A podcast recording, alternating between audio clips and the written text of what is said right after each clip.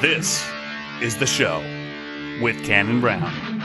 if you're not if you are not passionate about what you're doing then don't do it whether that's you know whether that's showing pigs showing cattle playing baseball playing an instrument whatever if you're not passionate about it don't don't let somebody else try and force you to do it because at the end of the day i mean unless you think that you're going to have potential for passion you know don't worry about it now on the other end of the spectrum if you are passionate about something if you're passionate about this industry but you don't necessarily have the resources reach out to somebody. I personally, I am giving anybody the opportunity. Look me up on Facebook, send me a message. If you are passionate about this industry and you want to advance and excel and you want to go somewhere, you want more help, you want to learn more, reach out to somebody who does know. That last few minutes might have been a little confusing. You'd like to know who I was talking to, wouldn't you? What's going on, guys? This is the show, and I'm your host, Cannon Brown. I've a got a great guest for you guys today. Her name is Miss Tana Simmons. She's from Tipton, Indiana. Uh, Tana and I have been friends since we were on the NJSA junior board together. She was just getting off the junior board, serving her two year term when I was just getting elected to serve my two year term. So we didn't really get to know each other that well during that period, but we've gotten to know each other over the years, and she's done some camps for next level. So we've worked we've worked for next level together and, and gone to a couple camps together and it's just been a blast. Tana's one of the most energetic and positive people that i know in this world and i think i mean her passion really comes out in this interview. To be honest with you i mean she's a fireball. She's a firecracker. Like she just goes and goes and goes and i think that you guys are gonna hear that in this episode if you if you guys already haven't uh, uh, heard it in the cold open with her you'll hear it in her interview. She's super, super passionate about what she does and, and how she lives her life and how she helps people in the industry. I'm very, very thankful to call her a friend and, and have somebody like this that I can reach out to and, and do an interview with. So I hope you guys enjoy it. Follow me on all my social medias. Uh, I apologize for being a little late with my episodes. Big things are coming, guys. I promise you. Big things are coming, and um, I, I just I got some other things taking up my time, but I I really do think this podcast is a priority, and I want to keep pushing content out to you. We're just in a little lull phase right now, so I'm gonna be better. I promise. Uh, I'll be releasing more episodes. I, I I'm gonna release a couple more this week just to get you guys some content because I didn't release one last week. So I hope you guys enjoy Tana Simmons. Follow me at the show pod. Uh, add me on Snapchat, Canon18, all that jazz. That's enough of me talking. Let's do it, Miss Tana Simmons. You're safer here than any place else. Now just lock yourself in and keep quiet. Hello. Miss Tana Simmons, can you hear me all right? I can hear you. Perfect. Yeah, you sound just dandy to me too, so we're we're doing just fine already.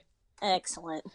I was trying to think of um, the last time we have seen each other. I think it's got to be at the next level camp, right? I.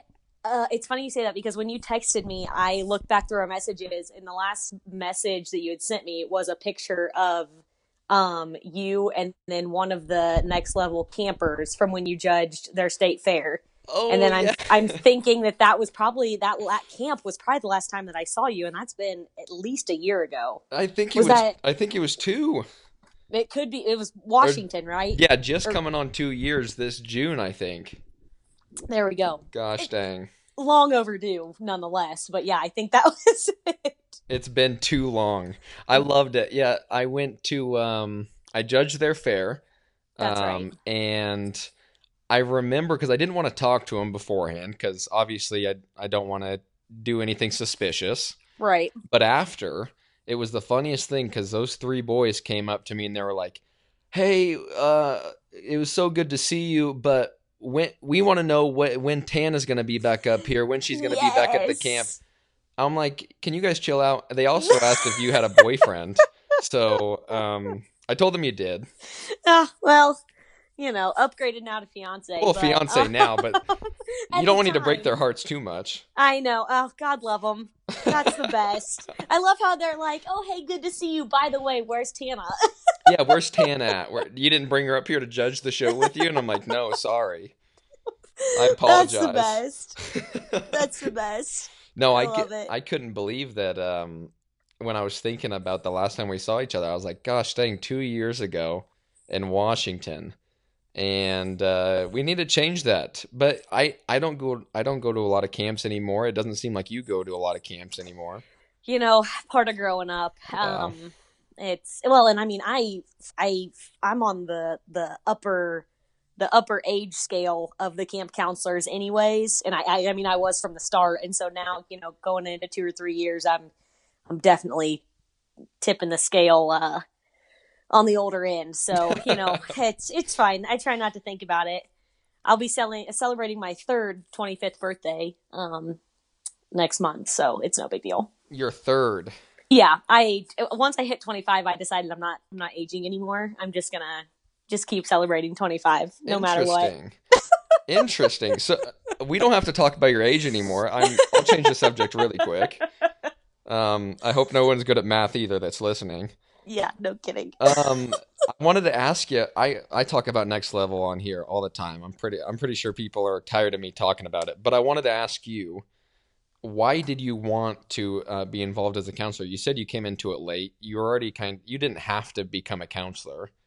What, what kind of drew you into it? Um, so Kaylee, you know, everybody knows Kaylee pretty well runs the next level deal. Um, and Kaylee and I are very, very good friends. And so when she approached me about the opportunity, um, it was kind of a no brainer for me because A, I would get to spend more time with Kaylee, and B, um, a, I, I would get to teach kids how to show. And, you know, it, it, growing up, I guess, like through high school and college, if anybody asked me what my dream job would be, it was getting to teach kids about livestock and how to show livestock. Um, so it, I mean, it, it was everything just fell fell right into place there.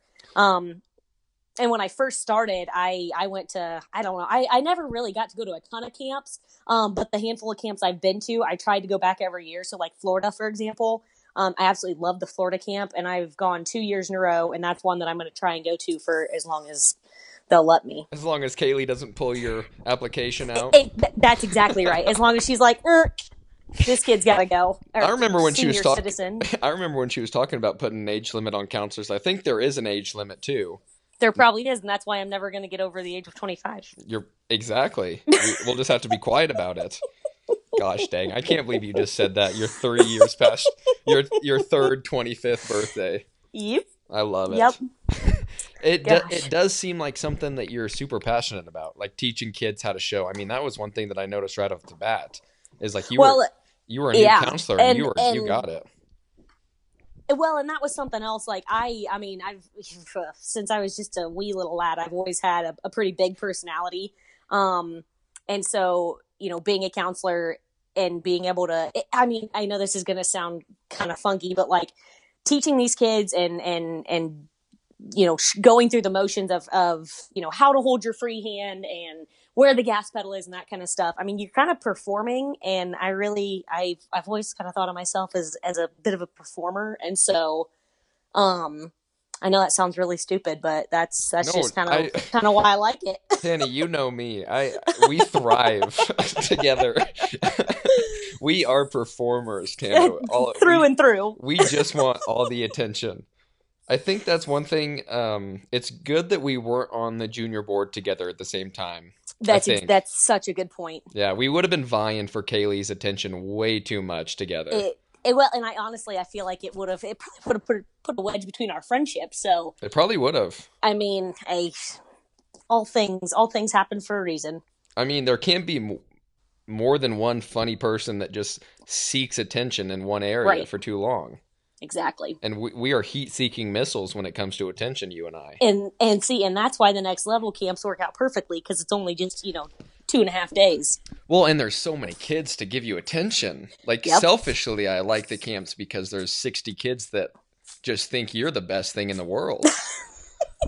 Is that weird for me to say? No, that's that's the perfect way to describe it. That's the perfect way to describe it. Exactly. That's what I thought. Now you come from um I mean, you come from the heat of it, like the Midwest, like that I when you were growing up showing um that's what everybody thinks is just Indiana, Midwest, you're from Tipton. H- Yep. How was it growing up? Was were your parents involved with livestock? How did you get into it? Yeah, so um I I was actually thinking about this today. Um and I was you know, I, when I think about it I'm like, "Oh yeah, I grew up like most people did, you know, both my parents showed, but then when I really get to thinking about it, a lot of kids their parents didn't show. Um so I'm pretty fortunate that both of my parents showed. My dad showed cattle, my mom showed pigs, cattle and sheep. Um and they showed at both the county and state level. So they were really involved in it. Um, and then I also have two older brothers. So my brothers are four and six years older than me. Um, and so I, I mean, I was fully immersed in the stock show, you know, way of life right out of the gate. And so, I mean, even when I'm thinking about it, I never really had to learn how to show. Like nobody ever had to teach me because I was just always around it, and it just it kind of came second nature to me. Um, and I'm super fortunate to have had that opportunity. And to be honest with you, you know, like I said, I never really thought about it that way uh, until you sent me this kind of outline, and I was thinking about, you know, what it was like to grow up in Indiana and be so immersed in in the stock show industry. Um, and so, like you said, you know, Indiana's very rural. Um, I grew up surrounded by farm ground. Um, a lot of kids, you know, showed livestock that you know I went to school with or in my county um, but not a lot of them necessarily showed to the extent that we did, uh, like my family. And so, um, you know, that that's something that I think a lot of people may think, oh, you know, you grew up in Indiana, you grew up with a lot of other kids that showed. Yeah, I did, but those were kids that mainly just showed at the county fair. They didn't understand the junior stock show industry.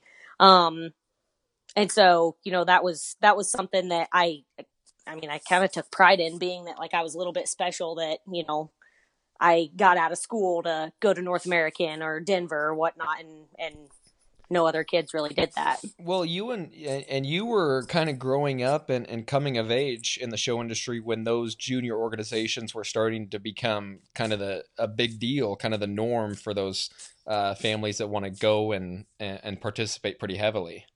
Yeah, that's a good, good point. Um, I don't, I don't know like the exact years that everything started. Um, like from the NJSA standpoint, from World Pork Expo and Summer Spectacular and all that. But my first, my family's first NJSA event was uh Summer Spectacular in 2002. And then from there, we went to just about every World Pork Expo and Summer Spectacular that we could make it to. Yeah. Um, and I know that was at least on the that was one of the first few years I think for Summer Spectacular. I'm pretty sure it started in like 2000 or something. That's what like I that. thought. Something like that. Yeah. Yeah. I it had to be like uh, 98 to 2000 or something like that. Had to be like one of the days where they did it the first year. I want to say the 2000s sound sound right because I think the expo was was it in the late 90s. I couldn't even tell you, to be I honest with you. Yeah, that's somebody's yeah. somebody's listening right now screaming at their phone. Absolutely, they are, and we're probably going to get a lot of text messages with the correct answers. These, well, here's the deal, and and we were on the junior board, and we don't even know this. I know that's pitiful. Wow, look at us. We should we should edit that out. no editing; it's all raw. now you, but you showed uh, hogs and cattle, didn't you? Yeah. So so like year round our like our our main species were pigs and cattle. Um so we like this time of year for example we would have pigs and then we would have our show heifers and we mainly showed heifers. Um we would have our show heifers. Right now we're shucking out our heifers and we won't show them again until county fair but you know in the midwest right now we're just getting ready to gear up for jackpot shows. So we would have pigs right now for jackpot shows heifers in the barn and then we would have our county fair, our state fair, and then after state fair, you know, we would turn our state fair heifers out. Pigs would be gone, but we would be gearing up for sale season with our sale calves.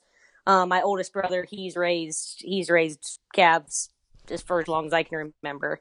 Um, and then also we're getting pigs for National Barrow Show, Kansas City, and North American. And then uh, once we get through with those shows, we would already have pigs for Denver, and if we were taking a heifer to Denver, we would have her getting, we'd be getting her ready, and then once we get through Denver, we kind of start back over with our spring um, animals. So those That's were like lineup. that was that's like that's kind of what we did there, and then I also Um, for whatever reason, my oldest brother Trey really liked sheep, um, and so we we would show sheep at the county and state fair. You know, a couple years here, a couple years there, and then I showed goats for three years as well. Um, so the goat deal that was just a short three year stint. Um, my again, my oldest brother he he went to school in he went to Butler and then Texas Tech. And when he was out there, he just he met some guys that raise goats, and so he thought we needed to show goats. And I was like, well, they're cute and funny. Let's give her a shot. So we we got our first year. I had Johnny and Susan, Johnny G, uh, the goat, Johnny the goat, Johnny G and Susan, and then Ed, Ed, and Eddie the next year. And then the final year that I showed, I had two wethers that we called the boys, and they ended up grand in reserve at the state fair. And once I once we hit that, I decided, meh, we'll just we'll just end on a high note, and uh, we we hung up the the choker chains and, and didn't show goats anymore. and in the in the goat deal on the high note Yep, had to win and, and then just put up the put up the choker chain like you said. I like Yeah. that. yep, we it was a one and done deal, and I was like, yep, this was good. Let's uh let's call her a day. So That is a, a heck of a lineup. I mean, you were talking about your yearly season that you're that you guys go through. That's busy. very much so and you know it's funny because um on on your outline it says you know sports and the only sport that i played in high school was soccer because fall was like kind of supposedly the slower time of year when it came to livestock stuff but i mean there really isn't a slow time of year when you're showing year round Yeah, and for some reason I put sports on the outline. I could have sworn you played basketball. No, well, I you know it's funny you bring that up. I I was an avid basketball player, uh, starting in about well through through about the third grade. Um, I played on the AAU team, and you know I was I was a I was a real baller. But You better Once watch I- out. once I once a I got into baller. middle school, I I decided that that just wasn't the route I wanted to take. Once you got to middle school, you stopped growing, and then That's exactly right. Yeah. That's and well, and see, and that's why I didn't play volleyball in the fall. I played soccer because I'm like, well, shoot, I don't. A, I don't have any hops, so volleyball's out of the question there, and I'm not naturally tall, so you so know, soccer it was the choice. soccer. Just it just it really it, it was it was the good choice. And you, you only played that for a couple of years, or what? No, I played so well. You know, all little kids play soccer. So I played when I was little, and then I played, you know, in in our youth league. And then when we don't have a middle school team, so we had like a like a makeshift travel team that I played through middle school, and then our high school had a soccer team. So I played um, varsity soccer all four years in high school. Oh, wow! But that was where my soccer career ended. There was not a single ounce of me that even considered playing any kind of sport in college. So.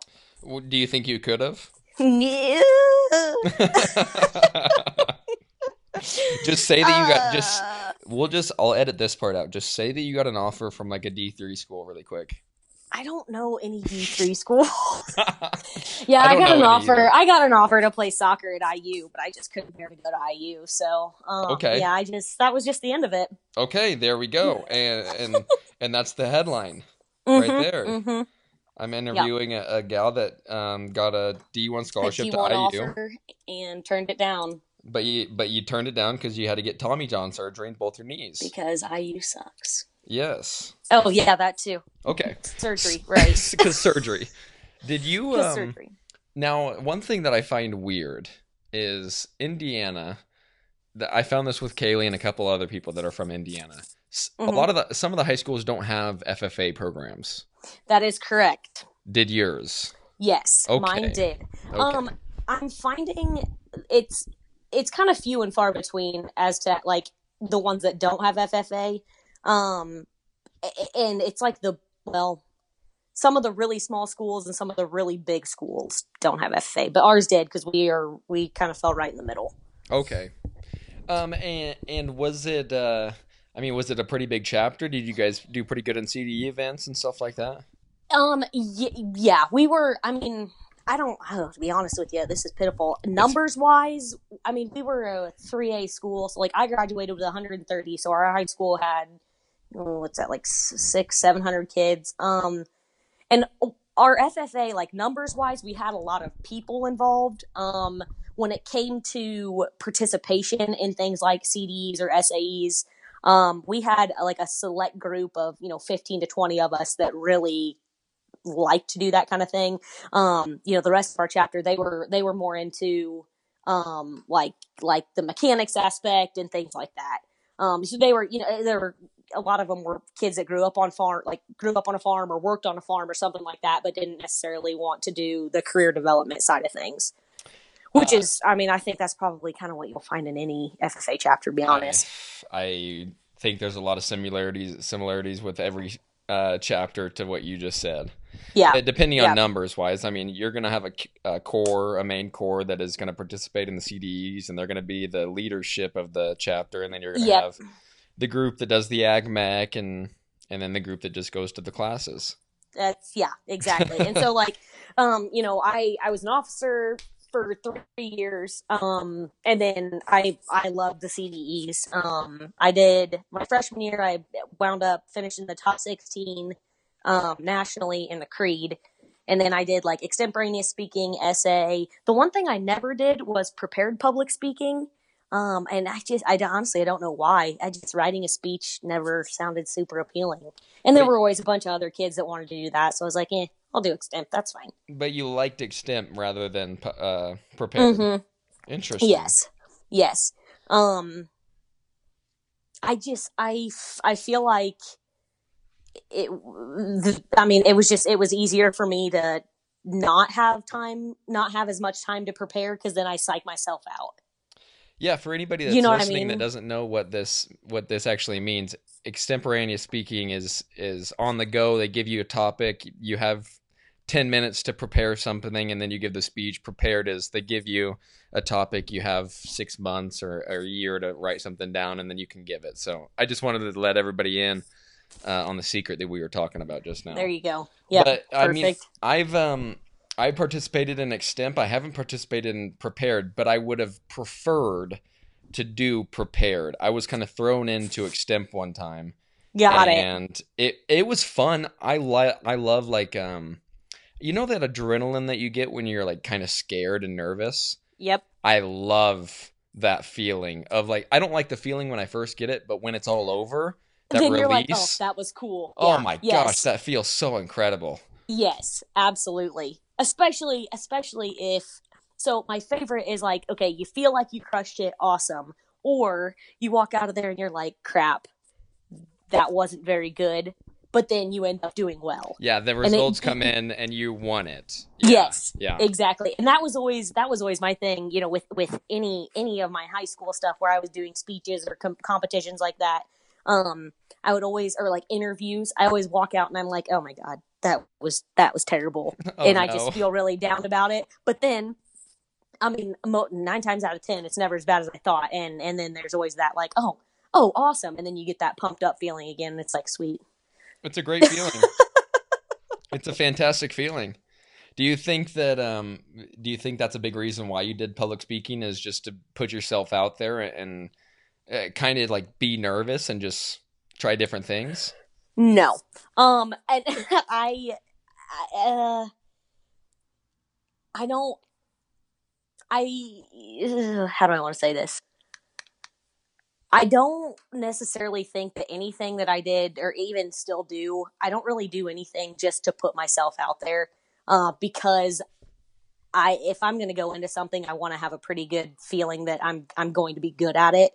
Um, and so you know when it came to like you know FFA in in the CDEs, I kind of wanted to set myself up for success and I realized when I was, you know, like like for creed speaking, for example, freshman year, creed speaking is where you recite the FFA creed. It's a five paragraph deal. It takes like two or three minutes to get through it all. Um, but freshman year creed speaking, I realized that it's kind of hard for people to memorize that much and then to regurgitate it with the right emphasis on certain Yep. words and things like that. And so, you know, freshman year ag class, we all had to memorize the creed and we all had to recite it. And so realizing that that was a struggle for some people, but that I was okay at it, I was like, okay, if I'm pretty good at it now with some practice, I could be really good at it. So let's go for this. Hmm. I like the way you think actually. I think I I don't and I know I don't want that to sound conceited, but I no, just I mean I don't think it sounds conceited at all. Here's the deal.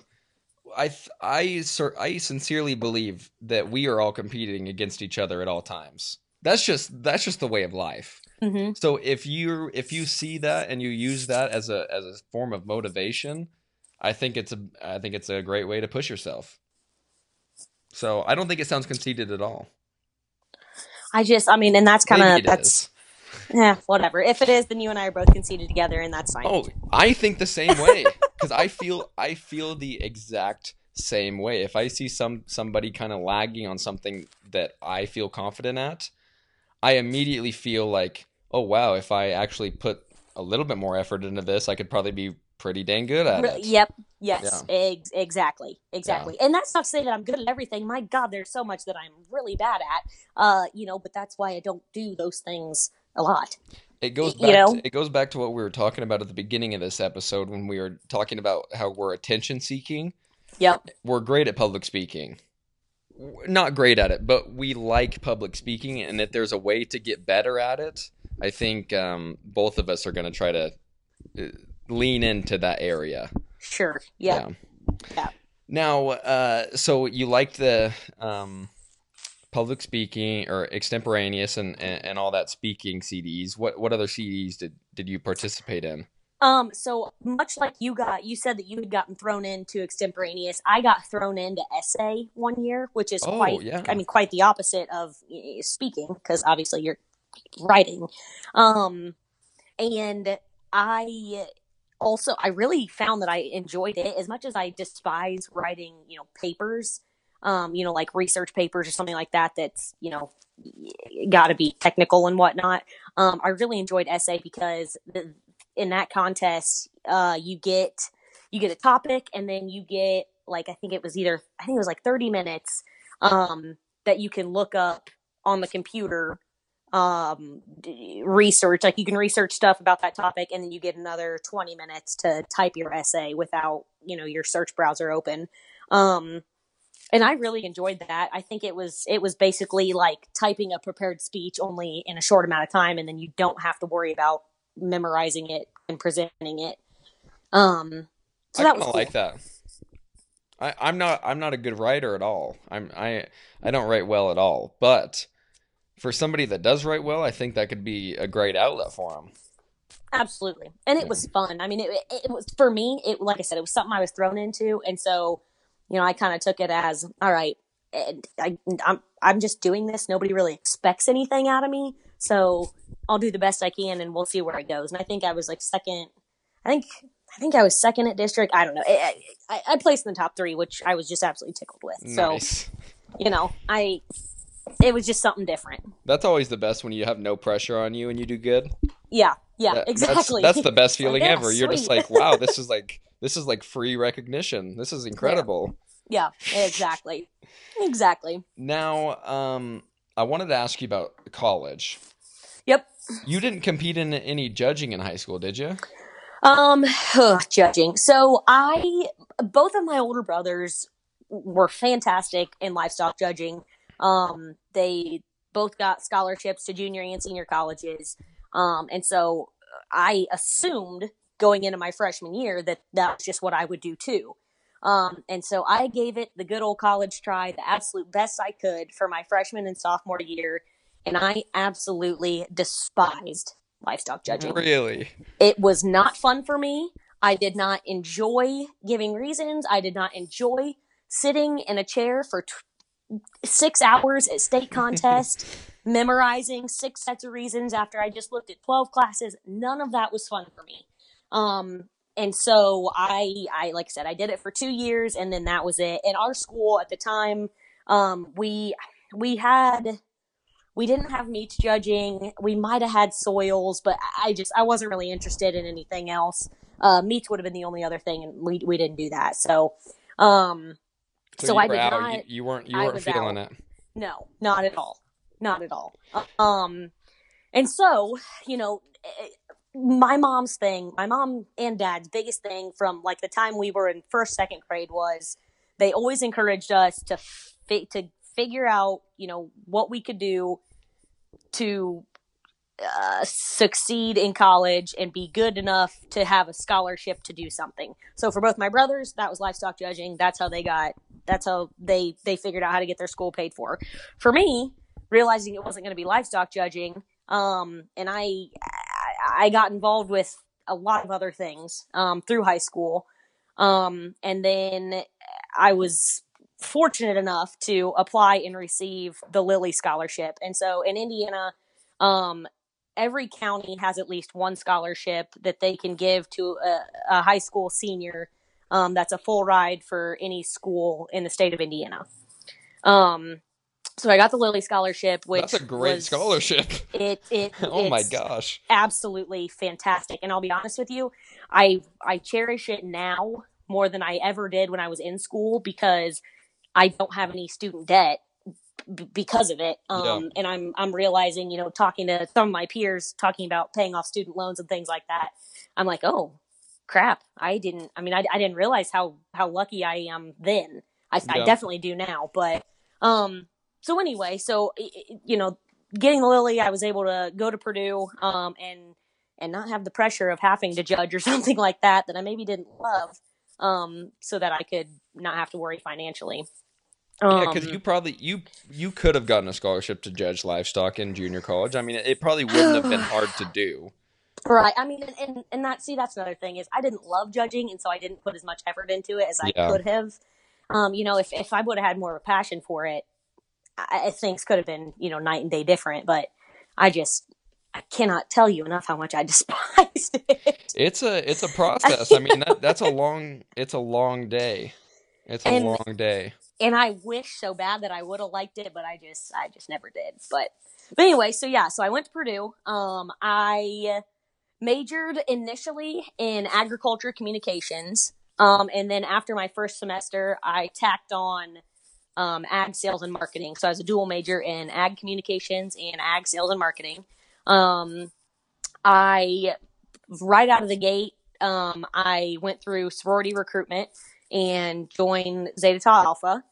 Um, and that was that was huge. So being a part of Zeta was, I mean, a majority of my college career as far as the things I was involved with. Um, and then I was also involved with Block and Bridle. Um, I was our hog show chairman and co-chair or co-chair for a couple years. Um, and then I was a part of Ag Council, um, and then just some other, you know, various organizations throughout my four years. But Zeta was far and wide my biggest um, involvement. Yeah, this just a um I mean I, I I mean I was in a fraternity or I'm in a fraternity at the University of Arizona. So I I understand the whole community aspect of it and I would have to agree with you. I mean, just having people there at all times that you can rely on or just shoot out a text and hang out with if you need to, it's it's a great atmosphere to have while in school. Absolutely. And to be honest with you, um, I think, again, looking back, the the biggest benefit for me when it came to joining Zeta was opening myself up to a group of people that were not just involved with ag. Mm. Um, and so, you know, growing growing up in rural Indiana, I, I a majority of my friends, whether they were directly involved with ag or not, they all knew what 4-H was, what FFA was. They knew about, you know, what a, a cornfield looks like, a bean field. I mean, just just simple things like that that we all take for granted. Uh, a lot of my sorority sisters did not understand any or very little about agriculture.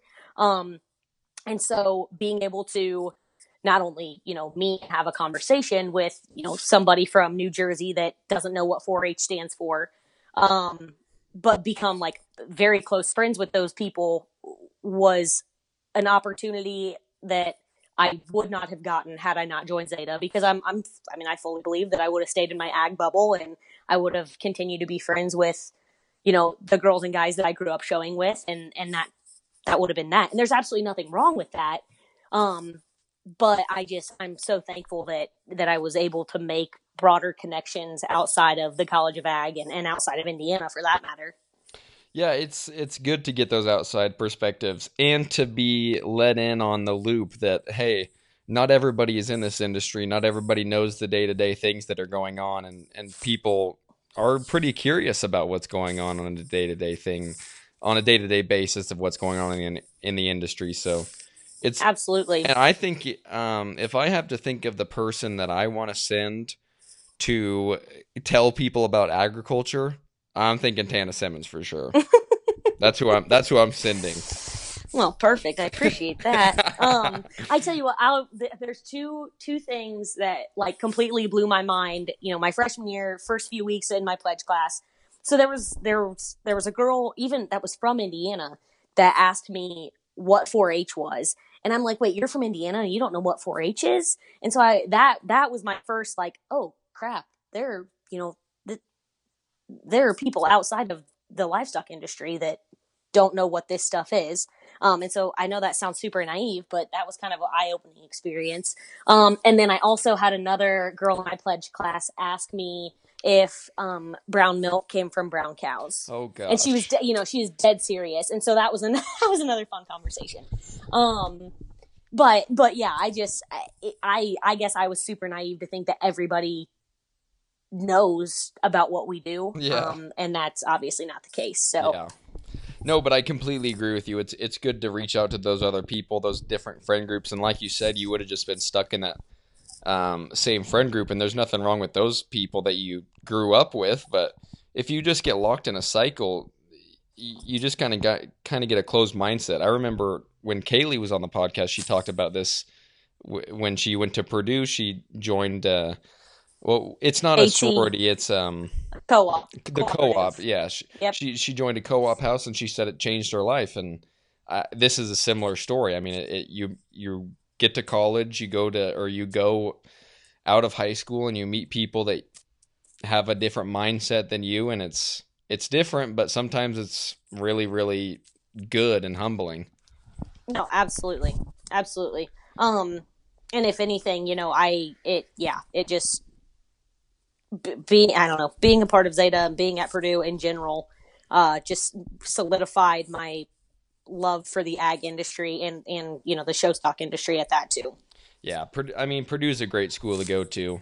I give it a lot of crap. I every time I talk to Kaylee, I call it Purdue, and she Yeah, hates me. She hates me for it. I Whatever. I almost asked you like in the interview, like, all right, let's talk about Purdue. What do you say? no, I just whatever. Pit do you pit. what have you would you have hung up if I would have said that or No, I'd have been like, I don't know what I would have said, but normally, see, normally it's people who who are IU fans um, that say things like that, and I'm like, wait, who, who, who, who, who are the Hoosiers? um, but you know, that's I can't quite do that to you because you're not a Hoosier, so yeah, I'm just I'm just a hater from outside. It's fine. Everything's fine. Everything's fine. Don't worry about it. I just love how you you talk crap about Purdue one time and it only takes 30 seconds for Drew Brees to be mentioned. Yeah, see, honestly, that's never something that I ever bring up in conversation. Like when I'm trying to talk to the haters, um, and I think I really need to keep keep that in my arsenal because I, I don't, I don't know. I just that's just something I never bring You up. don't use it enough? No, not What you nearly Okay, enough. so let's just let's run a scenario really quick. Oh boy, Okay, so here. Three, two, one, action. Okay. Hey Tana, how about you go to a real school and not Purdue? what what does that even mean? I don't know. Like, You're see, sup- that's that's what I that's what I come back with. Like, Okay, you're not even educated enough to tell Okay. me a real a real insult. Come on. So you just you just you just try to shut him up. You're just like, get out of here. Just stop. Let's just not even. Next question, please. Okay. That's that's where we're at. I say that's a I say that's a good way to uh, get people out. Just just tell them to be quiet. You're just like, you know That's what? exactly right. Who do you know here? You don't know anybody. Exactly. Now let's let's inform the people, Tana, on how we met, how this incredible friendship has blossomed. Has blossomed. Yes. Yes. Um, so actually I'm trying to think about this. When did we meet when you ran for the junior board? Is that when we Yes. got to have our okay.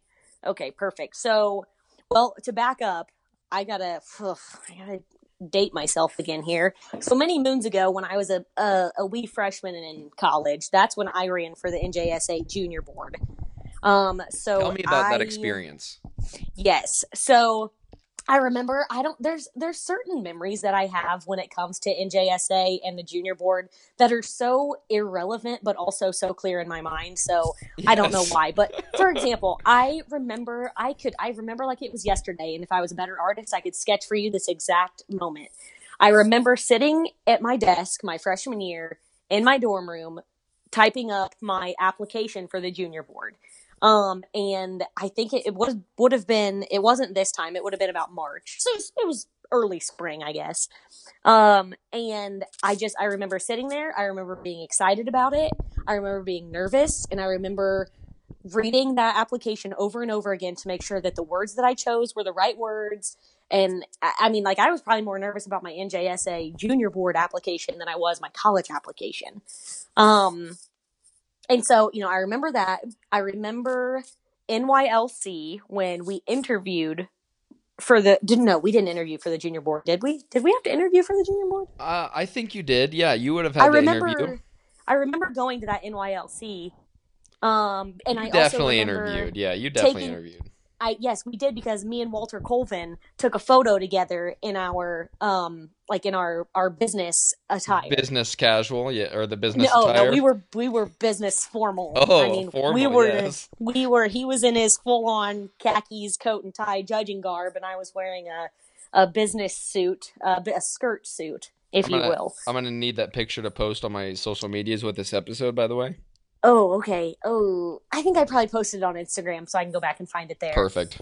Yes, man. Sorry, I- go go on with your story. Oh no, you're good. That was it. No, you're totally fine. So I'm making a long, I'm making a short story really long. Um, so I remember doing all of the interviewing and whatnot, and then um, for when we when I ran, so applied spring, and then we actually like do our campaigning or whatever at Summer Spectacular. And so I remember I made candy bags, I made posters, and I made two T-shirts with my face on them that said uh, I think they said Tana Tana for Central Region Director, and my brother Tegan and my stepbrother Cameron wore them at Summer Spectacular, and that was the that was the absolute best day ever because if anybody knows Tegan, they know that he is very particular, and the fact that he actually wore a T-shirt with my face on it was that was just the best thing ever, and I think I have a photo of that as well that I can. That's you. awesome.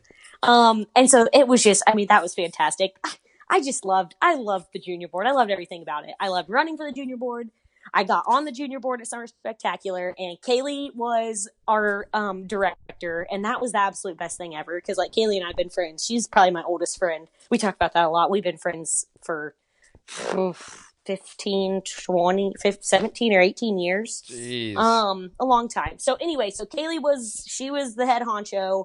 Um the junior board like my my peers on the board were awesome. We all had a great time together.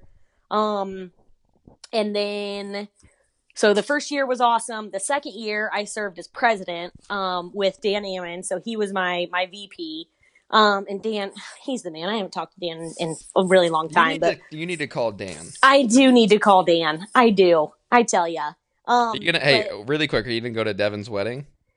I didn't get invited to Devin's wedding. Oh no. Okay. Cut that out. I'm editing that out. Oh no. That's a bad deal. That's my favorite. Yeah, Oh, no, I mean, but like I said, we don't. I haven't. I mean, I haven't talked to any of those boys in Yeah. In a very long time. But like Hannah, she's Hannah's Hannah. Well, Brenna and I have always been friends, but Hannah, she's the one that I definitely keep in most contact with. And we weren't even like she wasn't on my. She was the year like a- after me, so like I was a second year member when she was a first year member. Anyways, we can circle back around to that. Um.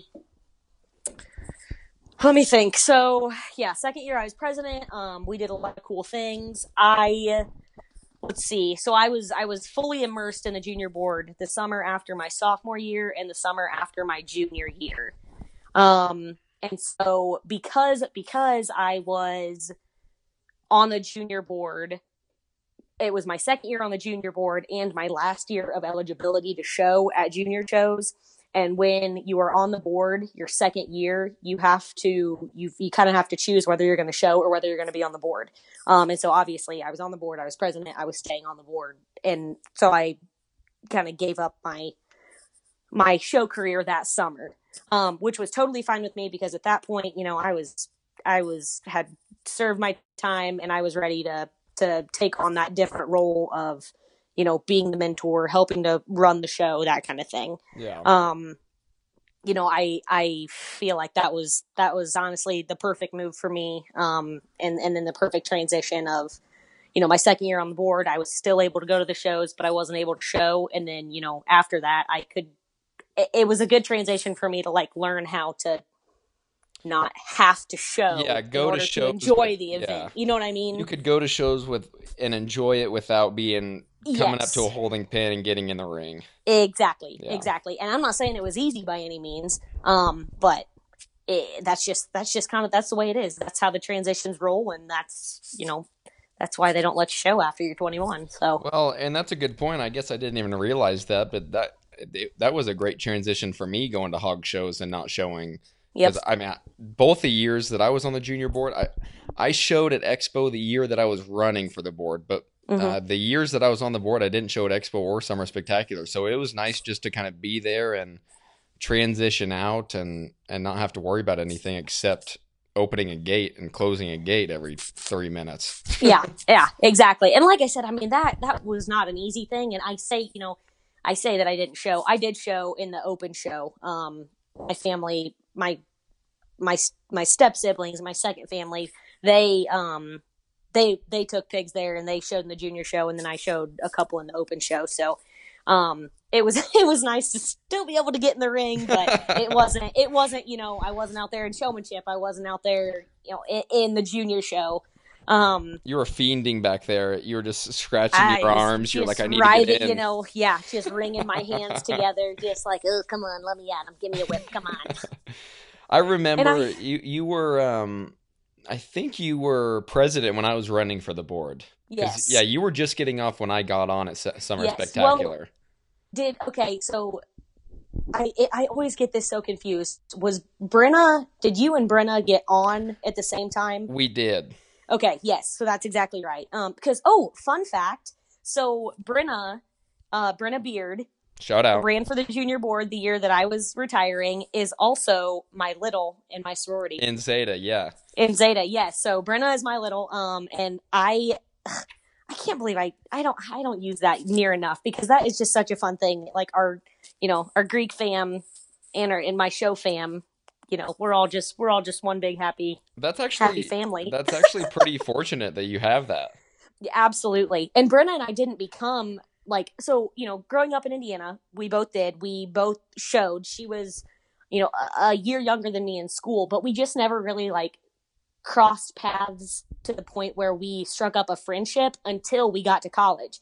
You know, so we had shown against each other or with each other, however you want to say it, for several years at open shows and things like that, but then never it, it never, you know, got together and, and became such good friends until college. Um and I always think that's kind of cool too, because it's like you know you know these people for your whole life, but you don't actually know them Yeah. uh, until a certain point. Um, well, until don't know. It's until someone's cool. away from their parents, you, you're not going to really get to know them at all. that's that's so true. to be That's so honest with I mean. I feel like that's how it is. I mean, once once a an 18, 19 year old gets away from their parents, you're going to find out within the next four months what kind of person that is. Yeah, that's and awesome. I was not the best person when that happened. Oh, that's all right. You just need a little time to straighten yourself out. it happens. It happens. It's fine. It's fine. Drinks go down easy when you're away from your parents. when mom's not, when you're not Yes. terrified that someone's gonna walk through the door. Exactly. Yeah, it's exactly right. Now, did Oh. you? I I put internships on the outline just because I thought you did do some internships while you were in college, right? Yes. So, um, as I mentioned, um, so the summer after freshman year, I was running for the junior board and showing livestock still. Um, so you know, I I'd mentioned kind of our stock show schedule before, but summertime was definitely the busiest between having several national shows plus county fair and state fair for pigs, cattle, and then sometimes sheep and goats. So my summers were very full, um, taking care of livestock. Uh, so the summer after my freshman year, I was still able to, you know, show at junior shows. Um, same with summer after sophomore year. So those two summers, I was fully immersed with livestock. Um, I think the summer after my sophomore year, I went to Expo Louisville. So Expo, World Pork Expo, Summer Spectacular, um, Team Purebred. I went to Maine and Key Junior Nationals and went to my county fair and we went to the state fair. And that was I I was home. I I it was just it was a crazy summer. Absolutely oh my crazy. Gosh, that does sound Um, crazy. So that's what I was dealing with, you know, those two summers. Then the summer after my junior year, as I mentioned before, I took, you know, I, I wasn't showing pigs that summer. Um, and I think I might, I think I might have had a heifer that we, that we were going to take to junior nationals, but it didn't end up panning out or something like that. Um, so that was the summer that I had my, my I guess my first and only summer internship, and that was with Elanco Animal Health. Um, and so when I was in college, Elanco was like it was the company that I wanted to work for. Okay. Um, so being able to land an internship with them was absolutely fantastic. Now, the reason that I wanted to work for Elanco was because my ideal case scenario was I could work in either beef or swine pharmaceuticals, um, and you know, and stay in my in my livestock bubble. However, uh, something that Elanco really likes to do, and a lot of a lot of you know companies like to do, is pull you out of your comfort zone. So when I was in my interview talking about you know my my passion for the livestock industry and how much I you know I loved being around animals and things uh, er, like cattle and pigs and things like that. They took that and said, "Okay, cool. Let's give you a summer internship with companion animals in the heart of Atlanta, Georgia." oh, I remember this. Oh my gosh. Yes. And so so I remember I, another memory that I have. I moved into my apartment in Buckhead, um, which is like a like a portion of Atlanta, um, in, on my birthday on May 26th of 2015. So I moved into my apartment and my mom helped me move in because we drove down and then she flew out the next day. And that was like, that was kind of my first, um, taste of like, uh, reality, I guess. Um, and the fact that like, oh, okay, one of these days I'm going to have to live without my mom and I'm going to be living in an apartment like this. And oh crap, what am I going to do? Um, so, It's a you know, scary after thought. I, It's well, it is. you know, it's one. Of, it's kind of. It's there are a lot of things like this, but it's one of those things where people can tell you until they're blue in the face what to expect and how you're going to feel, but until you're actually in that position, you just you just don't know. My, my brother, my my middle brother Tegan, he just had a baby a couple weeks ago, um, and you know people told them until they were blue in the face about how the first few nights are the worst, and you just don't know about it. You don't realize it until you're actually living it. Um, Did he say that the first two nights were the worst? yeah, yes, yes, he did. They on day three, they both him and Maddie were both so tired, and they were, I think, ready to give baby Baylor back to s- somewhere. I think I to the they, firehouse. they were ready to throw in the towel. Yeah. Um, but she's uh, she's the best. Being an aunt's the best. But anyways, I digress. Um, so lived in Atlanta, Georgia, doing a companion animal internship, uh, pharmaceutical sales internship. So um, my mentor, his name was Jason. He was awesome. He did not understand anything about my background as far as the livestock world goes.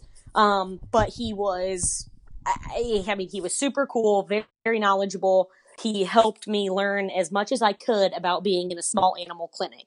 Um, and you know, I've had dogs my whole life. Anybody, most folks that know me know that I'm an avid corgi enthusiast. Um, so you know, I, I I've always had dogs, but they're farm dogs, like outdoor dogs. Yeah. Like they don't. I mean, they see the vet when the vet comes to the house. When they when they absolutely need it. Right. So it was it was really a change of mind, like a, a real mindset change for me to first of all wear I mean kind of business casual, business professional every day. Um, that was phew, that was a rough one. Um, and then go into these small animal clinics and have conversations with veterinarians who are doing, you know, five and ten thousand dollar surgeries on poodles or you know, and, and that, that was just so hard for me to wrap my mind around. Um, but you know, I spent two and a half months doing this and and embracing this this different world. Um, and while I'm I'm not gonna say that, I mean, I. I'm not gonna say I loved it, but I did love interacting with people. That's how I found out that you know I I like talking to people. I like asking questions about their jobs. I like you, know learning information about different people. Um, and so that was one of the biggest things that I I pulled out of that summer. Um, I had a couple of projects that were uh, not really worth talking about right now, but I had some projects over the summer, you know, as most internships do. Um, and, and, at the end of the summer, I I was so ready to come back to Indiana. Um, and I I, the heart of Atlanta, Georgia, is a little bit different than Tipton, Indiana, even West what, Lafayette, Indiana. well, I tell you what, I it was the, the craziest thing to me was so like you know growing up you go to the grocery store or your mom goes to the grocery store once a week she buys you know a cart full of groceries and then you pull into the driveway and you unload them all into the house and that's just what you do well in my apartment in atlanta i had to carry all of these things like from the parking garage to the elevator, to the stairs, oh, up the, gosh. you know, all that stuff. And so I was like, okay, so I'm not just going to go to the grocery store once a week and load up because that's going to take me forever. So I had to, you know, kind of grow accustomed to going to the store like every two days, getting a couple things here and there, and then. Um, not that I cook that much. I mean, if I'm being honest, you could have you could have done a you could have done a uh, a big trip and then done more than one trip. N- no. no, no. Absolutely not. What, Can't do more than I'm one sorry, trip. It's blasphemy. No, you don't do that. No, couldn't do it. No, I will say, I will say, and this is, I you can strike this off the record if you want to. The highlight for me of living in Atlanta, Georgia that summer was there was a liquor store down the road that carried Keystone Light Lime. You're and it lying. was awesome. It was awesome. what? I know. I know. It was great. So I remember I remember clear as day. I called my dad and I was like, "Dad, you're never going to guess what I just found." I told him about it. And so then he starts looking up here for it. Well, I guess it was just a southern thing because I I mean, I obviously brought some home for everybody, but it was I mean, it was awesome. Oh it was absolutely gosh. fantastic. I got into my routine of I would get home of an evening, I would put on my comfy clothes, I'd sit on my balcony. I was on like the 15th, 16th floor, so I'd sit on my balcony, crack me a cold Keystone Light Lime, and uh, and I would just sit, sit, and enjoy the evening. Cracky old brewski lime. Yep, yeah, that's exactly right. I love it. You know what I really want them to make right now, and I think your part of the world would go crazy over it. Tell I want me. I want a Busch Light lime. Yeah. You know, you're That's right. What I want. So, uh, Indiana is I don't want to say we're split. You're right. Most most folks around here are big Busch Light drinkers. I personally, I just really, I, I mean, I'm, I mean, I'm okay with it. I'm good with, I'm good with it, but it's not, it's not my preference. Well, it's okay. not my preference. It- oh, I also, since we're talking about beer and this year, so I, you know, I found the Keystone Light Lime several years ago in Georgia. Well, I went into the Walmart the other day and there was a, a like a pink, a dark pink case of beer. And I'm like, well, I've never seen this before. It was Keystone Light Raspberry and Lime.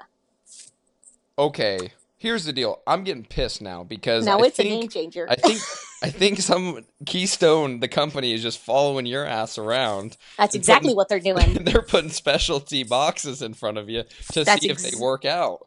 It's exactly what they're doing. And you know why I know that? Because I sent my stepbrother a Snapchat of it, and he just lives over in Lafayette, and he's like, "Oh my god, I've been looking for that." And I'm like, "Well, you come to me. You You come, come to me. you come to me. You'll find the beer." you come to me. That's hilarious. I I think okay, so I wonder if Keystone's gonna get in the seltzer game. Oh boy, I hope. I I hope not. It's too many I- I- seltzers. Hey, there's. It's funny you say that. Blake just said that same thing. He's like, there are so many out there, and he he's not a seltzer fan, so that's fine. But I agree. There's too many. Too There's a many lot. options. There's a lot. Um, I uh, we're talking a lot about alcohol. We probably don't need to be talking this much about it, but I wanted to say Yeah, one more thing about uh, liquor. I wanted to thank you. The first time I've ever tried the best whiskey in the world, TX whiskey, Oh boy. was from you, and I Ooh. haven't drank it since. So, how does that Oh. how does that make you feel? well, if you ever, if you ever, are you are you coming to Expo if they have it? I I honestly they sell it here in Arizona. I just haven't bought a Oh, bottle. oh, okay. I was gonna say because I, I still have some from like three years ago. no, So- they they actually do sell it in Arizona now, Mm. which is nice. It's There you go. nice. There you go. Perfect. So I wanted to thank you for that. I appreciate it. Hey, no problem. You know, just uh, You and old Blaine spread- Evans. spreading the. Jeez, oh Pete Blaine Evans. I can't tell you between Blaine Evans and Austin Rodenbeck, I bootlegged so much of that stuff home when I lived in Texas. okay. That's Anyway, illegal. Edit that out. edit, edit that out. I don't think it's bootlegging. We're good. Okay, let's talk It's about let's talk about after college. Um, Okay. Um. your your work life after college. It's Yes. You've been you've been around a little bit working. Yep. Yep. Um, learning some new experiences. Walk me through it. Yes. Okay. So after my internship with Elanco, um, they offered me a full time position, um, and so that was that was right before or right during the start of my senior year of college. They offered me a full time position upon graduation. Um, so that was that was awesome. Um, the the caveat there was when I got the offer, it was the offer of a job not a specific position. So I knew I had a job with Elanco, but I didn't know what I would be doing or where I would be doing it. Ah, But because I loved the company so much from my internship, that was a risk I was willing to take. So I accepted the offer. Um, and then fast forward through senior year, upon graduation, when it was time to report for our first day, um, you know, we we the first two weeks were just general onboarding at Elanco's headquarters in Greenfield, Indiana. Um, and then once those two weeks were up, we had a little bit of a lag in where we were going to go. So there were like four or five different options for four or five different new hires. Um, and we interviewed, we got to rank those those five different locations, and then we interviewed, and the folks that interviewed us pretty much kind of decided where we were going to go.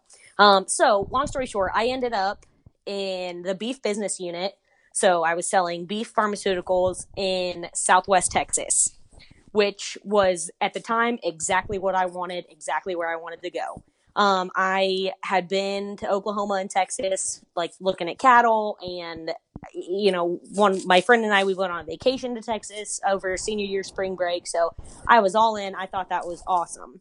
Um, I lived in a town called New Braunfels, which is right between Austin and San Antonio, um, and it, I I had a great time. Um, I'm a huge Texas country music fan, and New Braunfels is kind of a hub for Texas country. So oh, nice. I, I mean, every weekend and a lot of weeknights, I could see, you know, Jason Boland, Josh Abbott, Cody Johnson, Koe Wetzel, Reed. I mean, you name it, they were playing somewhere nearby. Yeah. Um, and so that was, I mean, that was awesome. Um, and then from a job standpoint, I was really excited, but I was really nervous because living in Indiana, the largest cow herd, uh, usually that you will see is like two or three hundred head, and that's really big for up here. Um, in Texas or Southwest Texas, we we really didn't. We focused on herds that were at least fifteen hundred head. Yeah. Um, and so that was herds. and and that was a that was a big culture shock for me um just trying to figure out how somebody even manage that. Um a lot so you oh yeah well and and it's it's just a totally different deal. You know down there they don't deal with mud like we deal with mud up here um which was that was absolutely fabulous and something that i just didn't even realize. Um especially right well not right now but you know three weeks ago i was literally up to my knees in mud trying to feed cows and that Oh, was an absolute disaster. So um so yeah i mean i i in that in that year and a half that i was in texas with elanco i learned how to be an adult. I learned how to like pay real life bills. Um i learned how to it, just like like i know it sounds stupid but just manage my life. Yeah. um i learned i learned how to m- make friends. I know that sounds silly but something that the hardest part for me as an adult was making adult friends with people that i didn't grow up with or didn't necessarily have pre-existing common interests Yes. That is so you know like you know it, when you get into college eh, and when i was in zeta you know i made new friends but we were all we were at purdue we were taking classes we had these things in common um you know when i moved into my apartment in new braunfels i i i, I- I didn't i didn't know how to i didn't know where to start Didn't um, you even didn't you go on like Bumble for friends? Yes, yes, I did. I'm so glad you remembered that. Yes. So the first three weeks that I lived down there before my my apartment open or before I got my lease to my apartment and before my stuff got to Texas, I was living in a hotel and I downloaded Bumble. And for those of you who don't know, Bumble used to at least have a BFF option, so you could like literally swipe left or right for friends, like just real life friends. Just like just And, friends. like literally literally just friends. And i met a girl named hannah who worked for caterpillar and she was from illinois and that hannah she literally got me she helped me survive. It was great. And we i mean be, both being from the midwest she lived out in the country so we had some common interests and you know we struck up a really close friendship. Um and then once i had one friend it it was easier to make other friends because you know like You get tied in with their friends. Right, Yeah, right, yeah, yeah. exactly, exactly. Um, and then also the other game changer for me was, and I know everybody says not to do this, so I waited before I got my precious Tough Tough. Um, so Tough is my corgi puppy. He's my dog, and everybody says don't get a dog right when you graduate and move out and do all that. And I was like, okay, I'm not gonna do it. So I waited, oh, six months, and then I got Tough, and my world forever changed. He's the best. I love him so much, but he also helped me make friends because everybody loves a corgi puppy. Oh yeah, they love and them. so and so I would take him on walks and take him to the dog park and I mean, it, I mean, for you could ask my mom. For the first couple months after I got tough, I would always refer to my dog park friends, um, because you know that's what I would do of an evening. I would get home from work, I would take tough out, and we would just hang out at the dog park for like a couple hours and just kind of see who meandered in. Um, Interesting. That's that's one yeah. way to meet friends I- is at a dog park. Gosh dang. I know. That's I know. one place that I'm like, if I ever go to a dog dog park, I don't really want to talk to anybody else. I yeah, like. no, that was not that was not me. I I I was grasping for straws. I guess so. Um so so I, you know, was in Texas for a year and a half and I oof, the at once the new wore off, I was very homesick.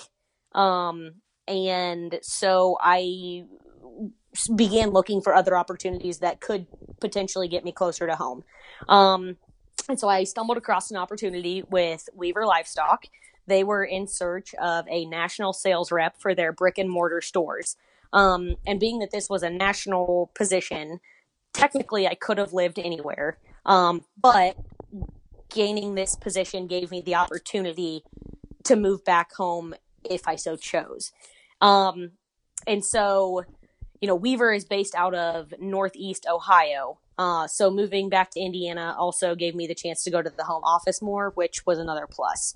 Um, so when I took the job with Weaver, like I said, national sales rep for brick, brick and mortar stores, um, that was a huge, a huge territory, and I was used to a big territory. Don't get, you know, don't get me wrong. Southwest Texas is pretty big, but Yeah. um, having being a national sales rep was also very uh, overwhelming.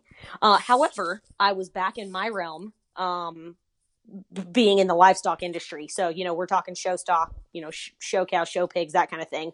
Um, and so I, I felt like I was back with my people, kind of. Um, when it came to talking to customers, talking to consumers, um, things like that. So Weaver, they're you know a great company. Um, I I again I enjoyed my job, but I traveled a lot. Um, so not only was I traveling to stores, but I was also traveling to various shows um, just to to help out uh, with you know the supply trailer to help out with dem- demos, things like that. Um, because little known fact, while Weaver is you know one of the largest show supply companies, uh, it actually the de- the livestock department in Weaver is only made up of like six or eight people. Yeah. Um, so there, you know, everybody was kind of wearing a lot of hats. Um, so a lot of travel involved there. Um, So you did you did travel a bunch for Weaver. yes, I Yeah. traveled a bunch for Weaver. Um, and so while my home base was Indiana, I was still traveling a ton and I just felt like I didn't really have time for anything else. Um, and so that is kind of what led into my current position. Um, so last February, I started a job with a company called Crop Risk Services um, as a crop insurance adjuster. So um, I've gone from animal pharmaceuticals to livestock show supplies to crop insurance, um, which is is a lot of jumps, but I I very much enjoy what I'm doing now. Um, crop risk services is an awesome company. Um, as a crop insurance adjuster, basically, if there is a problem with a crop that's put out, um, I am there to help assess the damage and walk the the farmer through uh, their options and the different steps to make sure that they they're covered. Um, it's very seasonal, which is is nice um, because I, I kind of know when I'm going to be busy. Um, so like right now, I was talking as we were talking about earlier. Right now, farmers are starting to get into the fields. Um, some guys are finishing up, some are just starting. Either way, I know that here in the next two three weeks, I will probably begin to get busy uh, working replants. Last year, um, anybody from the Midwest knows that last year was an absolute doozy of a year. Um, I, I, people who have never heard the term prevent plant got very comfortable with that term. Um, what does so that term year, mean? Last year was my first year adjusting, and also the first year that most people even heard of prevent plant. Um, so prevent plant is um, if there is if you can't plant a certain a uh, a certain area of your field or a whole field in general, then you can take what's called prevent plant, um, and then you you can get a uh, a certain amount of insurance payment uh, due to the fact that you could not get in the field. So last year was very very wet. It rained. I mean, uh, it rained for 190 million days. It felt like, um, and so farmers just could not physically get a tractor in the field to plant a crop. Um, and so we had a lot of farmers that were were utilizing that prevent plant option. Um, and not not willingly. I mean, it's not something you want to do as a farmer. You want to get a crop in the ground, but it is what it is, I guess. Yeah. Um, so this year's been a lot. Knock on wood. I'm not going to say it. So far, the the the weather has been pr- pretty good. So we'll just keep our fingers crossed that we don't even even need to talk about it. What what are we Nope, even talking about right now? No, We're not no, talking no, about it. anyways um so yeah so crop insurance adjuster really love my job um i i yeah it, it's totally different than you know what i have been doing but I absolutely love it and um yeah it's But it, it, it's again like it's getting you out of your comfort zone and, and it's kind of pushing you to to learn something new and to get It excited is. about something. It is. Um, and, and like we talked about before, I, you know, I don't really like to do something if I don't think or don't know that I'm going to be good at it. And I talk, I mean, I've got, I've got some people in my family who are crop insurance adjusters. And so having conversations with them, basically as a, as a crop insurance adjuster, I still get to interact with people. I still get to talk to people, but I don't have the pressure of making a sale, a, a, sale. And that's why, that's why I really, really love what I'm doing because, you know, sales was not my forte necessarily because I had, I felt like I had a lot of pressure to actually sell a product. Obviously, otherwise the company doesn't make money. Well, yeah. so, but I loved the, I love the, I love the interacting with people and that kind of thing. And so now I get to do that.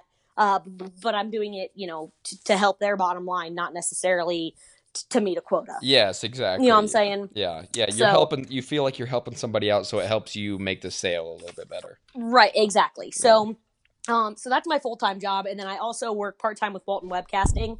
Um, so my official title is project and PR coordinator. Um, but basically, I help to keep our our our our guy Greg. I keep him in line, um, and then I also help out with various odds and ends. Um, it- kind of whatever whatever we need done, I I help to pick up some slack. Yeah, nice. I mean, you- you're just there to kind of help out and wherever you're needed.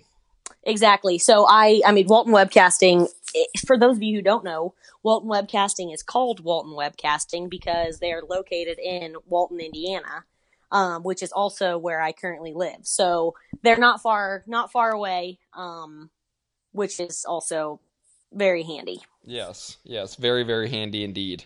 Yes, It makes it yes. easy when something's so close to you. Absolutely. Gosh Absolutely. dang, yeah, it makes it easy for a part-time job for sure. Yes. Yes. Exactly. Exactly. Now, um, I mean, as you can see it on on your outline, that's all I had for you. But I've got one more question. Okay. Um, I asked this to everybody, just a little off the cuff question. And you're going to be great at this. You like Extemp. Um, give me some advice for some young people coming up in the in this industry. And I know you have some. Um, uh, we've been given this spiel ever since we're on the junior board, ever since before we're on the junior board, to get kids involved. But um, just give us your outlook on how to stay positive, how to get it involved within the industry. You you know what I'm trying to say here. I know exactly what you're trying to say. Um, so uh, my A1A advice is, and and this is not exactly maybe where we're going with this, but I want to get it out there. If you are not passionate about this industry, don't force it. Um, I, I I was listening to a podcast yesterday, um, and the, it, it- okay, uh, we need, we may need to edit some of this because I got to think about this. good.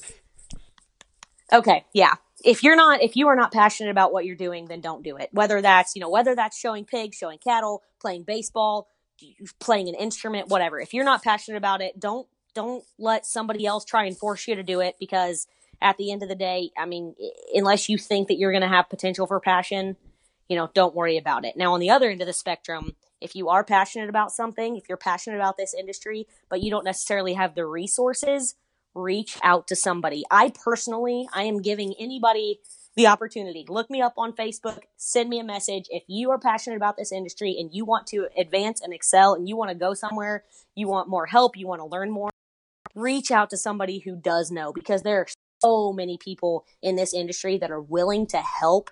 Um, you know, that they may just not know how to put themselves out there. Uh, you know, just like you, if you're if you're searching for information or you're searching for a mentor, but you just don't know who to ask or how to find somebody, shoot Cannon a message, shoot me a message, shoot somebody a message, and try and figure it out. Because if you have a passion for something, there is no reason that not having a mentor should hold you back.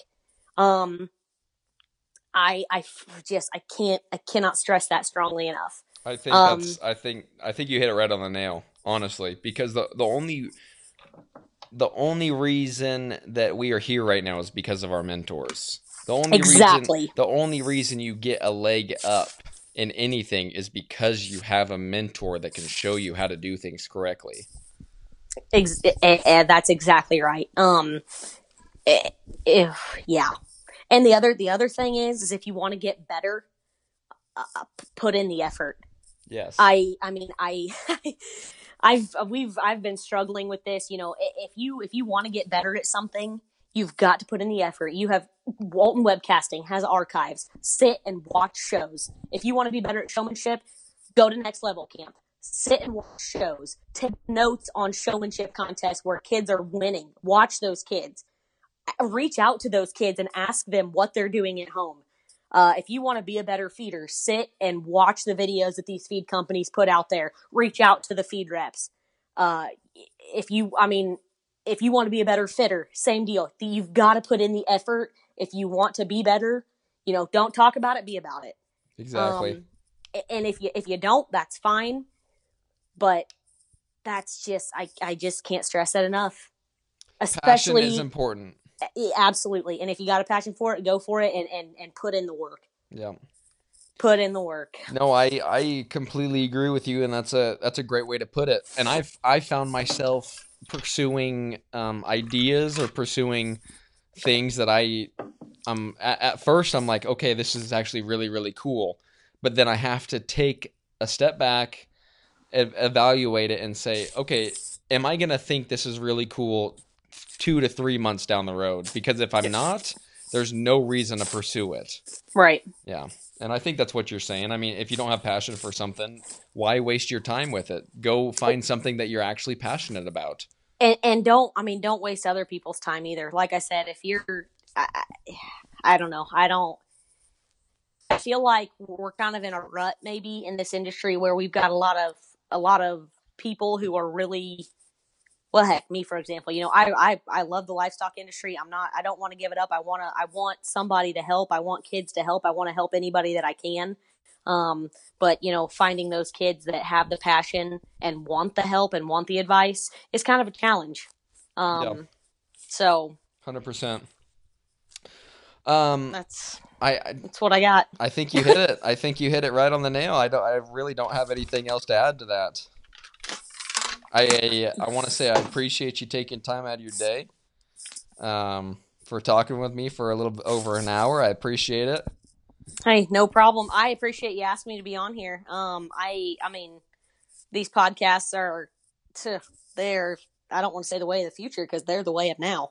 Um, I mean, I find myself listening to my true crime podcasts constantly. So these, They're um. They're I- fantastic. they pass. I- they're a great way to pass time. That's That's- how I found find them. That's exactly right. And now that the weather's getting nicer here in the Midwest, um, you know, I put my headphones in while I'm picking up sticks, which, my God, I pick up sticks every day, it seems like, because that's just what we do in the Midwest. You Um, what? But pick up sticks, like, Like the when- game? No, no, no, no, no. I go to my, I have to go into my yard and pick up sticks from the trees that the wind has blown the sticks and limbs out of. For example, two days ago, we had like 60 mile per hour wind gusts, and the trees in my yard are kind of cruddy, and so they just shed constantly. So I hook the wagon up to my lawnmower, I drive around the yard, and I pick up sticks. Pick up sticks. Oh my I, god. I guess I realize now that that may just be something that we have to do up in these parts because I mean, yeah, I, I pick up sticks probably every other day. I love it. I love it. You're just picking up sticks. I, I pick up sticks. I have my Well- headphones in and on my mower with my red wagon, and I pick up sticks. Here's the deal. Uh, two of my uh, two of the states that uh, my podcast is most downloaded in is in Illinois and Indiana, and so I'm glad people have to pick up sticks there so that Yeah, they so can throw their headphones in and listen. so you guys listening here in that area, you guys just keep picking up those sticks, and you remember when you're picking up sticks, put me in your ear. I think I think that your your downloads are really going to increase this uh, this summer as well because we also have to mow every five days up up here. So, uh, Too much yard work. it's it is a lot. That's It a lot. Of, that's a lot of grooming. it really is. Now that you mention it. yeah, I think that's why most Arizona uh, houses now they just have like gravel. no one, no one does real grass anymore in their front yards or anything. It's- They just do like desert scenery. That's perfect. I It's wonder if I great. could get away with that. you could. I'll help you out. That's awesome. All right, Tana. Well, uh, thanks again, and I'm sure this won't be the last time you're on here.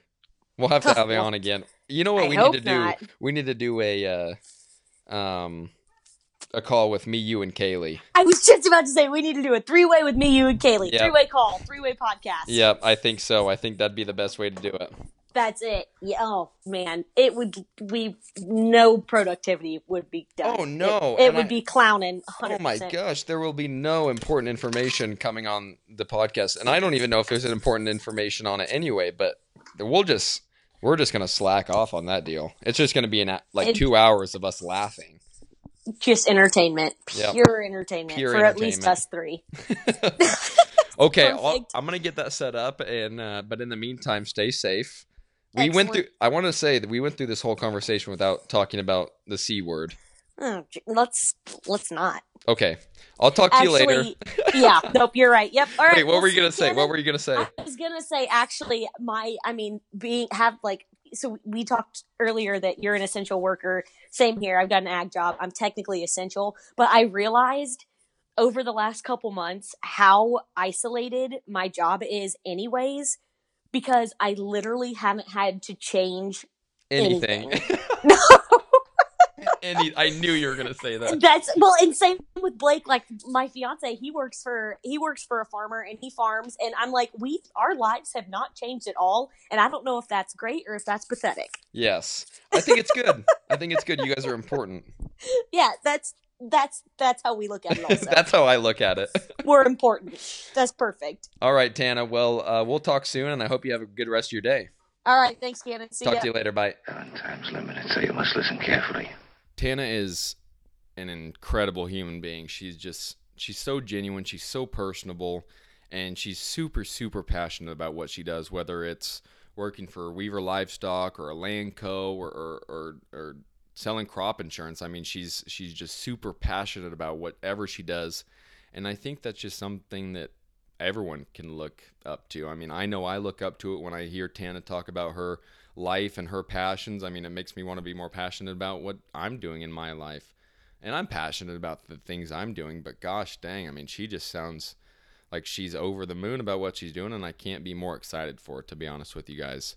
I love Tana. She's an incredible human being, and I'm, I'm happy that I had her on. We're going to have her again with Kaylee. I think we're going to do that um, little joint call with me, her, and Kaylee. I think that'd be really fun. I, I don't know if you guys would think that'd be fun, but we would just have a ball. I promise you. All right. Well, like I said in the intro, I'm going to be releasing some more uh, episodes for you guys today just because I didn't release one last week. So I apologize for that again. Hope you guys are still listening. Don't give up on me yet. I love you. Have a good day. Bye.